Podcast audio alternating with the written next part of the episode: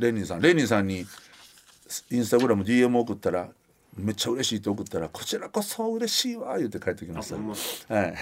あなた歌うの？って言うから あの吉田男歌の YouTube の URL 送ったんですけどそそれ以降返信が。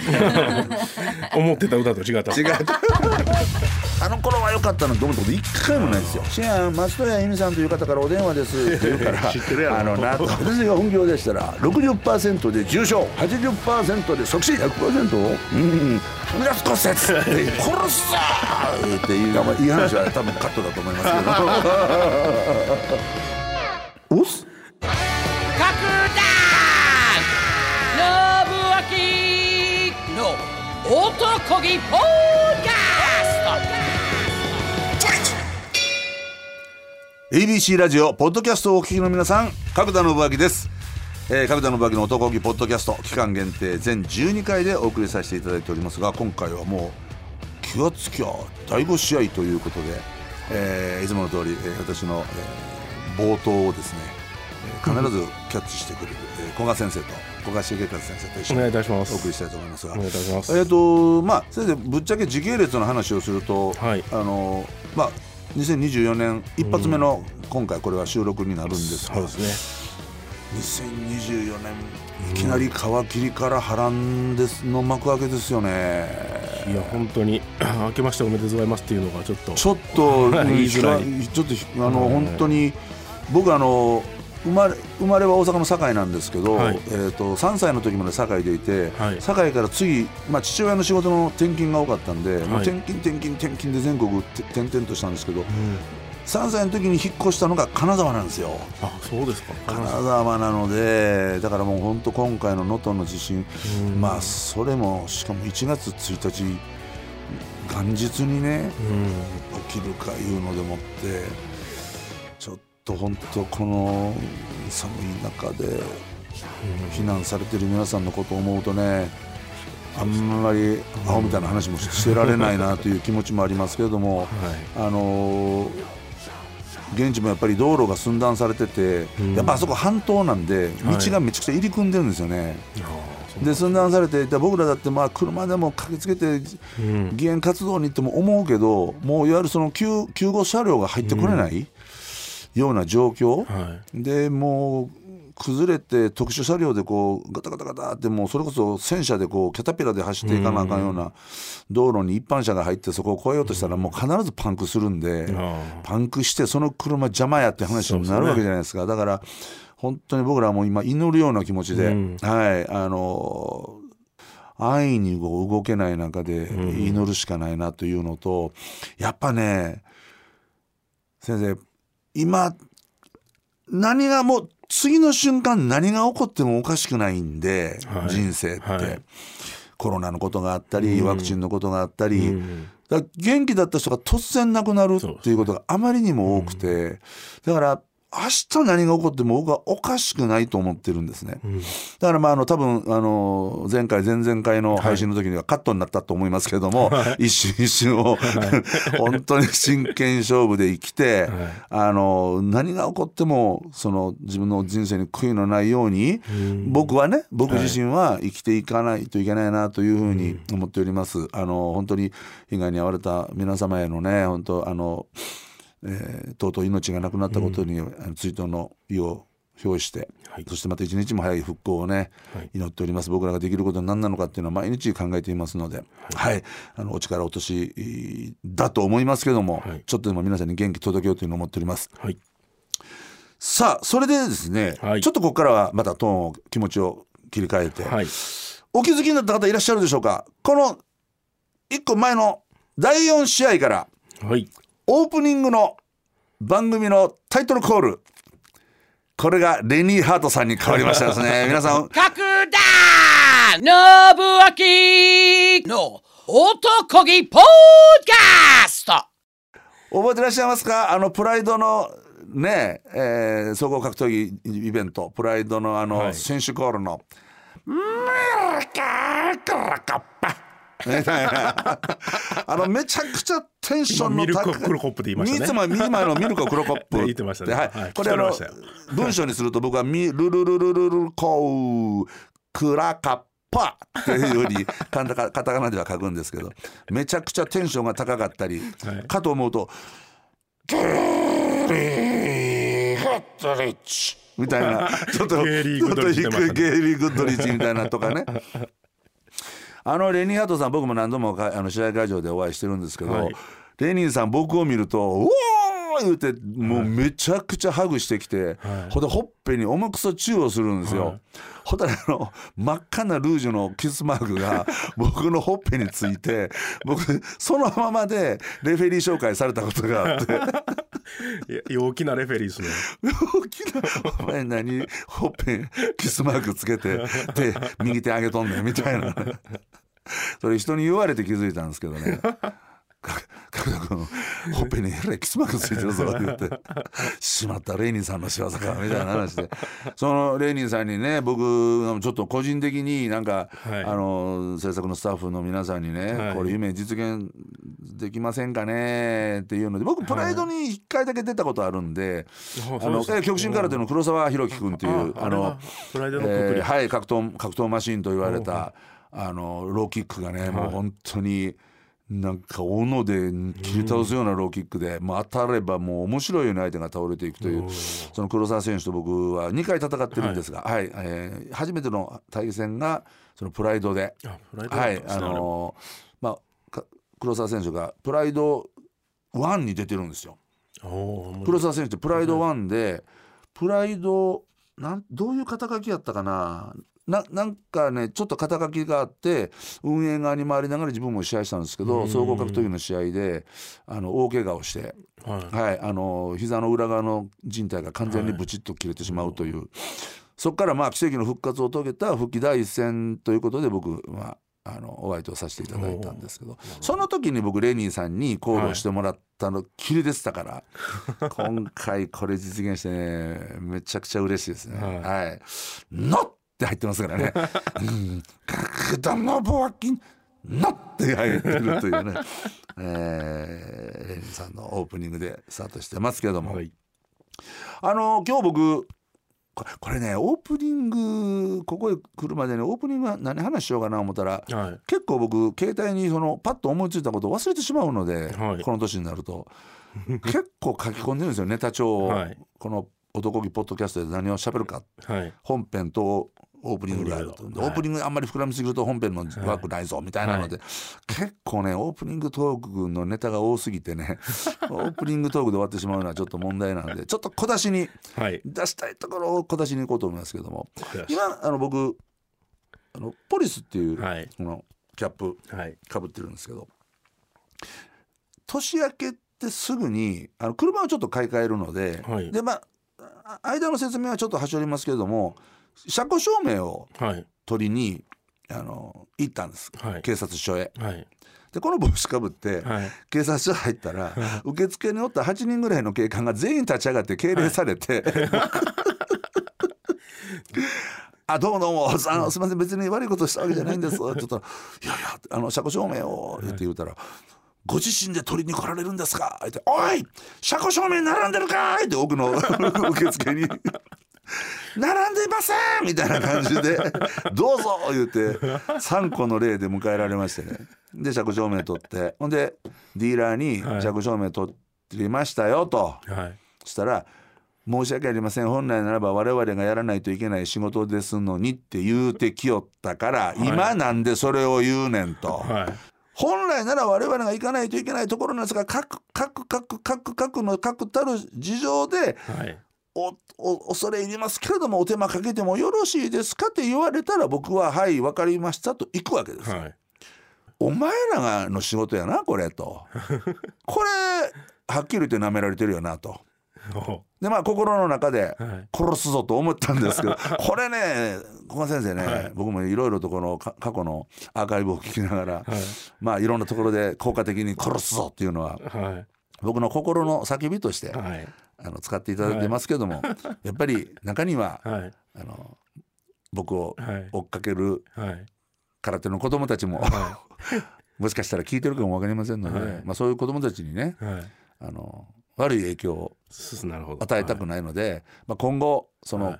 殺すぞみたいなのに変わる言葉ないかないかなって、まあなかなか言うのが思い浮かばなくて、まあ、今のところ暫定的にですが、ガッダムでいこうと思ってますので。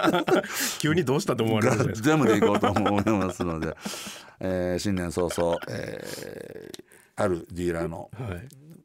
だから君らな殿様商売して横兵やっていういう風評が立つんやでって言っときました。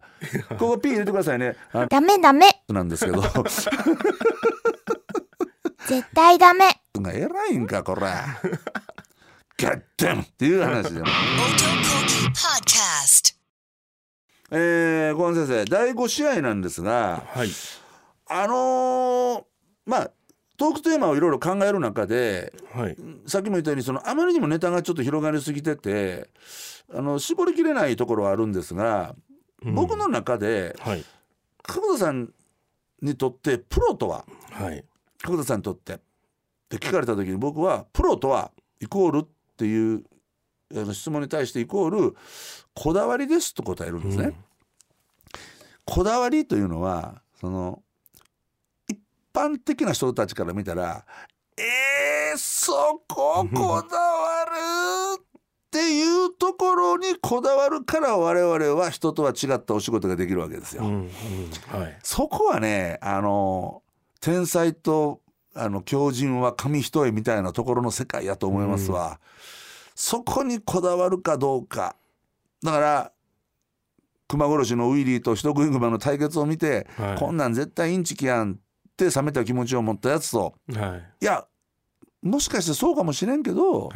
この幻想の世界をうん。俺は実現させていきたい。なんならあの大変仲良くさせていただいている爆逆の友である、はい。えー北斗の拳はい。の作者、原哲夫先生と僕めちゃくちゃ仲良くてまああの漫画の話は今後の,、あの人生に影響を与えた漫画というはい。タイトルでいろいろトークしていきたいと思ってますけども僕はいつも原哲夫と飯を食う時にあの、はい。同い年なんですね。はい。あの年に何回か飯を食うんで、お互いの誕生日会を祝ったりしてますけど、その僕の中でその原哲夫が描くあの北斗の拳や花の刑事のいわゆる屈強な男たちの肉体の世界を僕がリアルに体現してみせると、はい。うん、それがなんか僕と原哲夫の中の友情の証というか、うん。原哲夫が絵に描いたものを僕がリアルに あの、うん、再現してみせるみたいな、だからその人よりも何か秀でたものを持ってするお仕事ってあるじゃないですか。はい。でこうやってやっぱどこまでこだわるかなんですね。うん。だトレーニングもそうだし食事もそうなんですけど、そうよくあのお正月太りあの解消するんで、ね、どんなトレーニングがいいんですかとか、はい。どんな食事がいいんですかって聞いてきよるんですよ。はい。だからいつも言ってるやろうと、はい。世の中に不思議のとか魔法なんていうのはないんだよと、うん。秘策なんてないんだよと、はい。実にベタなもの。お笑いでも何でもそうなんですけど栄光のベタっていうはい。ね、言葉がお笑いの世界にもあってベタなネタ？ベタ。が笑いを制すっていう、はい。これはもう芸人さんが今もし聞いてはったらうんうんってうなずいてはると思いますけども、だからあの m 1も、はい。まあ、ずっと毎年続いてましてねそれぞれまあ毎年チャンピオン登場してます。ままあその個々の笑いのその種類があって、まあ同列には並べられないなって僕は思ってるんですけど、はい。僕の中では、はい。やっぱしミルクボーイの、はい。あの m 1取った時のミルクボーイの漫才というのは、うん。その後の m 1のチャンピオンたちとはやっぱり僕は一線を画してると思ってるんですよ。僕の中でですよ、個人的に。まああのこのまま君と仲いいっていう分のちょっとあの 上乗せもあったとしても、はいなんでミルクボーイの漫才があんなに面白いかっつったらめちゃくちゃシンプルでしょ。シンプルですね。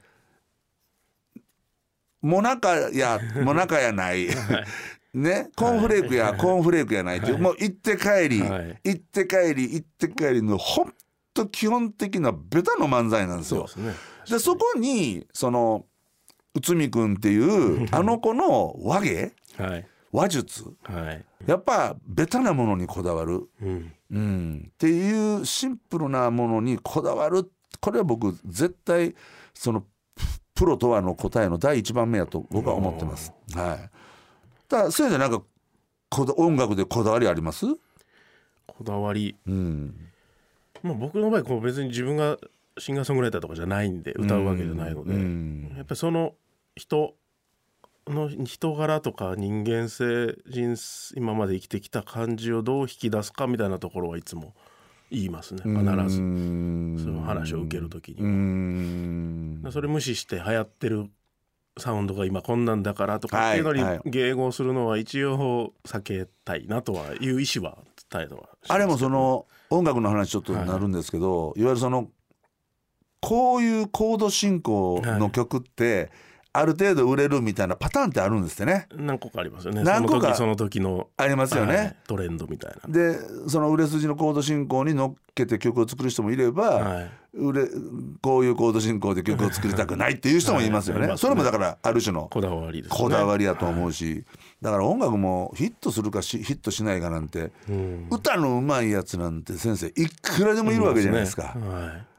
むしろ表に出てきてないやつらの方がうまいやつの方が多いと僕は思うぐらい、うんうん。でいい歌だってはい。世に出ないいい歌っていっぱいあるじゃないですか、ありますね。だけどそのレコード大賞取るとか、はい。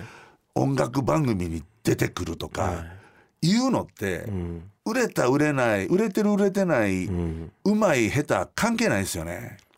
関係ないですね。なんか、やっぱりしし世の中の仕組みやなと僕は。思うんですね。ううんんだからその中でこう心に歌もそうなんですけど、たあの亡くなった谷村新司さんがは「お前歌歌ってないやろ歌言うてるやろ」とい。うん。歌を歌わ、歌は歌ってないと。はい。あああなたの歌は歌を歌ってるんじゃなくて歌を言うてるんやとほただ単に書いたものを音符にのっけ乗っけて。再生しただけでそこにやっぱり心だったりそのその人の生きてきた人生のうんなんかいろんな深みみたいなものをの、だから僕花の刑事のテーマ曲はもうずっとこのはい16年歌わせていただいて16曲7曲ぐらいはい。オリジナルあるんですけどあのそのプロデューサー音楽のプロデューサーからはい。そのボイストレーニングとかうんやらなくていいって言われたんですね。はい。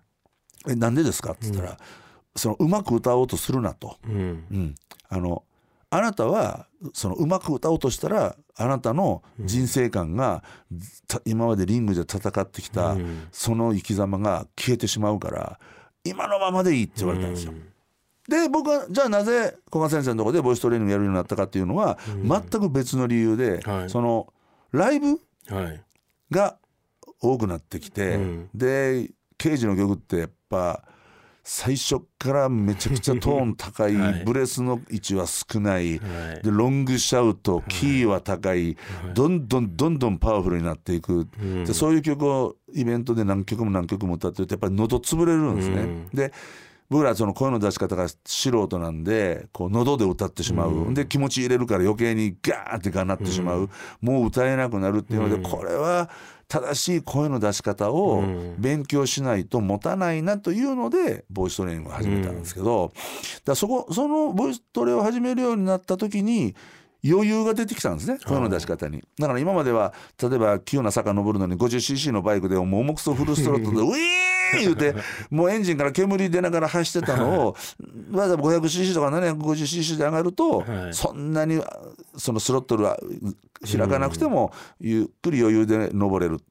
はい。だ余裕が出てくるとそのう歌にその何やろ色艶を出すね。ここは静かに歌う、ここはもうなんならそれこそあの普段喋ってるみたいなうん。歌い方で、で抑揚をつけてこのサビのところだけはカーンと情熱的にはい。魂ぶつけて歌うみたいなことの声の出し入れとかが、うん。やっぱボイストレーニングやるようになってから、うん。はだいぶ分かってきましたね。うー。ん。なんか今聞いてて思っ確かにライブってなると K1 でいうトーナメントみたいな状態ですよね。そうなんですよ。ねワンマッチじゃなくて。ワンマッチならね それっきりで終わりますけど、レコーディングなんて、でしかもいいとこ取りじゃないですか。あのトラックでね、はいな何回も何回も同じパートを取って、はいでつなげていくという作業ができますけど、でもあれも不思議なもんで、レコーディングの時って、はい。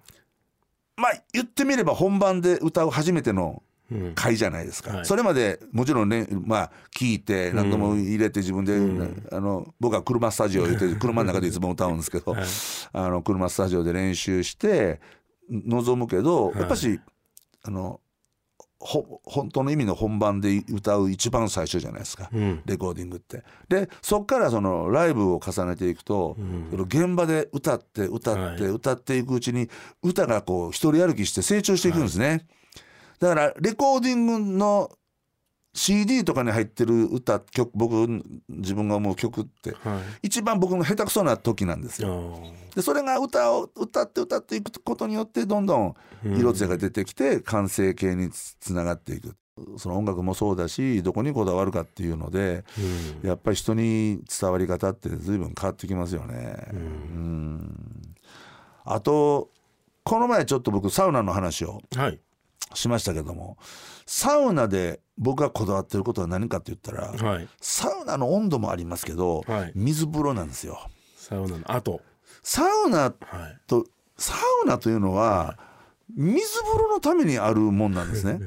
水風呂のためにあるもんなんですね。あれいきなり水風呂いきなり入ったら、はい。それこそあの前田刑事に騙されてあの、ま真冬の水風呂に放り込まれた前田利家みたいに、ひょえーって飛び上がらなあかんわけじゃないですか。はい。あのサウナというのは汗をかいてもうブワー体が体温が体温というか体感温度ですよね、はい。体温はそんなに変わらないんやけど、はい。体感温度が上がっていくもうのぼせそうになる外へ出る、はい。ちゃんと座って静かにかかり湯をした後で、はい。あの入る水風呂こそが天国なんですね。だから水風呂のスポーツクラブとかのサウナに行くと、はい。水風呂のないサウナってあるんですよ。うん。シャワーで汗流してくださいみたいな、あれはねネタの乗ってないお寿司を食べてるのと一緒ですから。シャリだけど。シャリなんですよ。サウナはシャリなんですよ。水風呂こそがネタなんですよ。僕はまずサウナに行くスーパー銭湯だろうがサウナ専門店だろうが、行ったら何をチェックするかというと水風呂に指をちょんと入れるんですよ でその瞬間に「アウト! 」こんなもん水風呂ちゃうこれはぬるま湯やとかと思えば指入れた瞬間に「OK!」っていうふうにコッとして さあゆっくり湯船に浸かってまず体洗って、はい。で綺麗にして、はい。湯船に浸かって毛穴を開いて、でお水を飲んで、はい。えー誘い水と言うんですけどね、お水を飲んで毛穴から汗が出る準備が整ったところでサウナに入ると、はい。サウナに入ってそして十分に汗をかいたらかかり湯をして、はい。あの入った時水風呂に入った時これはねもう僕らトレーニングが終わった後それからの夏場の猛暑のクソ暑い時これはもう外せないんですよ。はい。夏バテ知らずですね。この冷たい水風呂に入ったら。でこの水風呂の温度が問題なんですよ。はい。最近そのサウナブームでしょ？この前も話しました、サウナがににわかサウナーが増えてきて。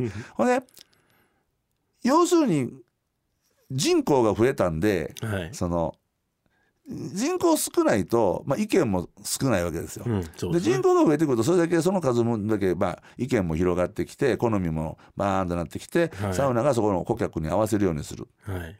いろんな好みを。そうするとそれまでの大体全国のサウナにおけるところの水風呂の平均温度っていうのは18度だったんですよ。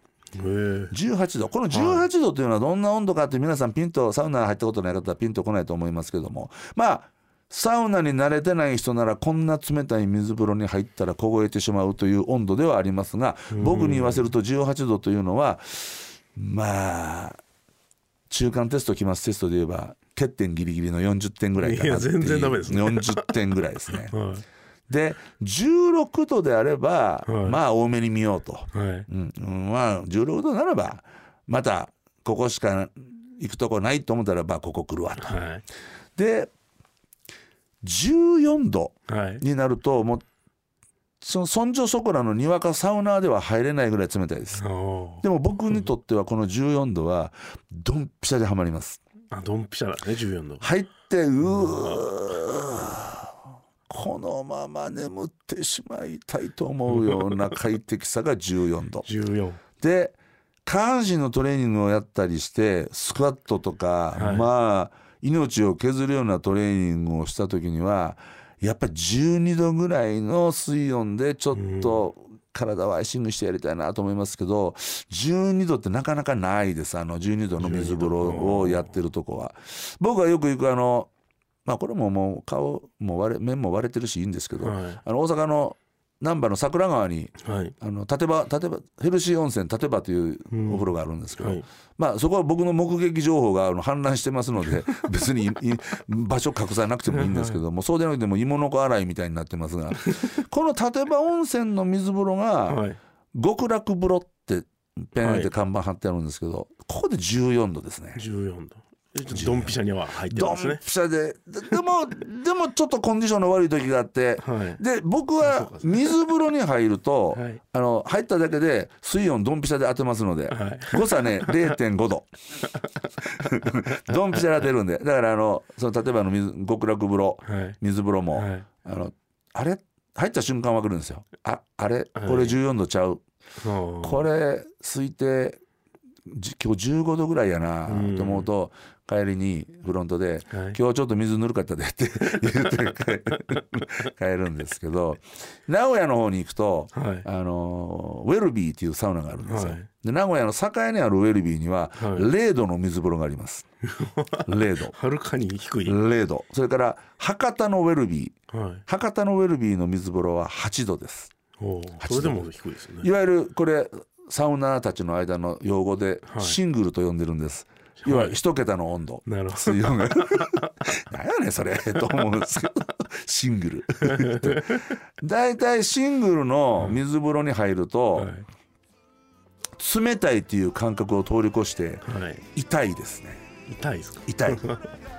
あのこれはまああの入れてくださいねピンと。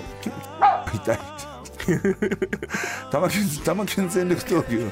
あの玉金全力投球っていうのは、当時、タノキントリオってはい。野村義雄君、はい。田原俊彦君それから近藤正彦君、はい。この3人がタノキントリオはいっていうユニットでジャニーズから出てきた時に、はい。タノキン全力投球っていうこのテレビ番組があったんですよ。はあはタノキン全力投球ってでそこ引っ掛けたんですね。その3人も偉いのに引っ掛けられてますね またそっちへ脱線してしまいましたけども、えーあのシングルの水風呂はもう、あ痛い。痛い。だから僕はそのシングルの水風呂にある時には、こう両手で包んで 直に冷水が触れないように入らないと。あの何かしら触れそうですけど。あの、入って痛いと感じた時には、もう手遅れなんですよ。痛いって感じて出るまでの間に若干の時間を要するでしょ、はい。この間にはい。激痛が襲ってくるんですよ、だから痛いとそろそろ痛いと感じる直前にはい。水風呂出ないと、痛いって感じてからだとね地獄の痛みを味わうことになります。これはぜひシングルのですよね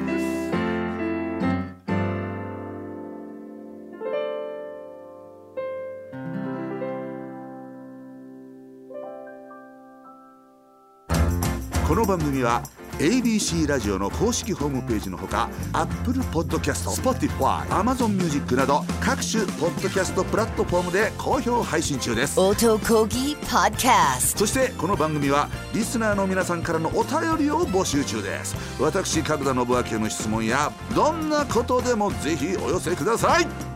宛先は角田アットマーク ABC1008.com までお待ちしております。シェゲのベイベー音こぎ Podcast Podcast